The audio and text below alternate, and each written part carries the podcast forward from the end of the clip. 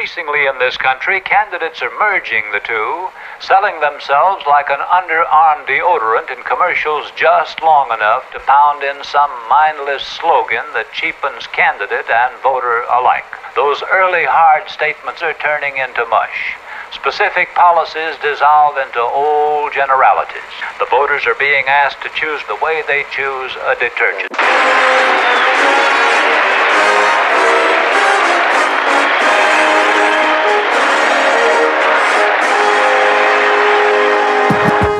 Does a ragtag volunteer army in need of a shower somehow defeat a global superpower? Ragtag volunteer, ragtag, ragtag, ragtag group of high school kids putting on Brigadoon. Ragtag, ragtag, ragtag, ragtag, the ragtag fugitive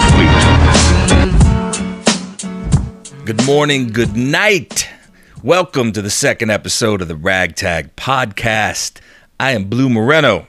And I was planning to spend today's six or seven minutes letting you know why I'm here in this most crowded of spaces. That is going to have to wait until next week. But if I had to give it to you in one word, grassroots. And if I had to give it to you in like 115 words, I'm a career volunteer for progressive campaigns, candidates, and causes. Over the past 13 years, I've literally paid my dues in airfare, motel rooms, gasoline, Wawa, traveling the country, knocking doors, listening and talking to voters, training organizers, and meeting some of the people who work to save our fucked up democracy every day. And while I've got a lot to say about it, I've met a bunch of smarter people who can say it better, and that's who you're going to hear from.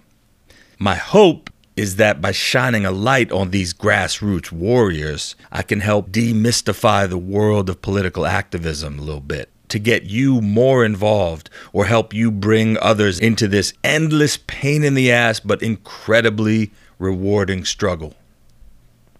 Hmm. Actually that that pretty much covers it.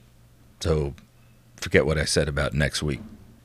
I'm recording this on the late afternoon of Election Day in New York City. Well, technically it's primary day, but come on. For Democrats, almost all of today's winners will be sworn in January 1st, so here we are. For the past seven months, I have been supporting two candidates Maya Wiley for mayor and Eliza Orlins for Manhattan District Attorney. I spent last week's episode talking to Michael Blake about Maya and her campaign to break the streak of 109 men and become the first woman, not to mention the first black woman, to run the biggest city in America. Today, a brief focus on Eliza. When the dust settles, I plan to spend some time breaking down the whole process with both candidates and some of their staff and volunteers. You'll get a sense of what the various jobs entail, and what it feels like to be on the trail.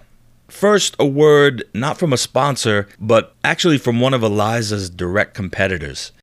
On election eve last night, I was doing some high traffic canvassing on the Upper West Side when I saw Lucy Lang, another progressive candidate for DA.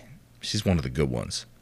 Let me tell you, there's something so endearing and vulnerable and charming about seeing a person standing outside a busy subway station during rush hour by themselves asking strangers for their vote.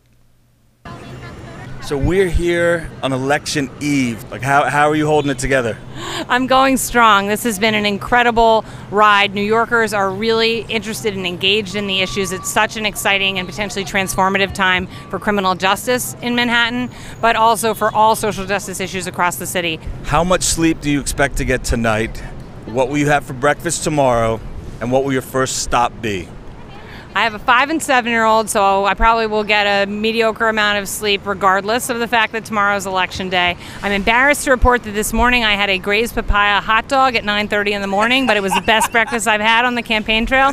So tomorrow I will probably have a couple cups of coffee, hit my polling location in Harlem, and uh, I don't know, maybe maybe it might be a day for a bacon egg and cheese. We'll see. Big day ahead. Got to fuel up. Yeah, well, I mean, after a hot dog breakfast, that's like. it's the only way to one yeah, up myself. That is the most New York answer ever. Thank you. Congratulations on, on what you've done so far, and best of luck to you. Thank you so much. Here's a piece of my conversation with Eliza Orlins.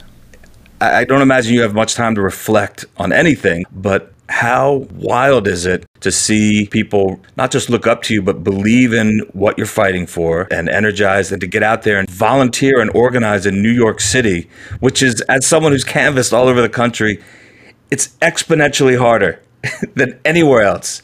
And you have this army of, of, genuine grassroots support. There's not much grass in this city, but but you've got it. It's so amazing to um, to hear you say that. It like makes me choke up a little bit because it's so deeply meaningful to have so many supporters, people who've given their time, their energy, their hard-earned money to supporting this vision of bringing huge systemic changes to our criminal legal system that are so long overdue, so desperately needed, and, and to really bring Manhattan to the right side of history. And so, you know, I am so moved by the grassroots supporters that we have and, and by everyone who is in this fight with us. Um, it does, you know, I should, like you said, take a moment to just really appreciate that and what we've built with over, you know, over 10,000 individual contributions, hundreds and hundreds of volunteers um, here in New York City and across the country who are making calls, who are knocking on doors, who are talking to voters.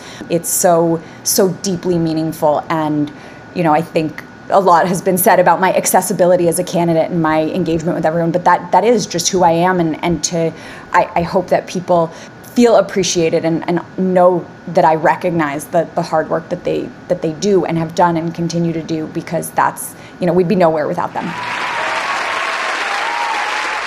Okay, one last thing.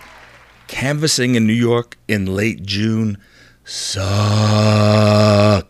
You're out there sweating your titties off, holding little pamphlets, trying to get someone who's desperate to get home from work to stop and give a shit about a race they're either sick to death of hearing about or they haven't paid any attention to it at all. You end up becoming like a worse version of those Times Square barkers who are all, hey, do you like free comedy? Come down to the Giggly Wiggly tonight. It's the worst. It's the worst.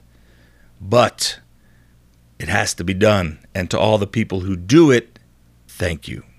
And on that note, let's close it out with legendary 1980s renegade political activist Rick Springfield.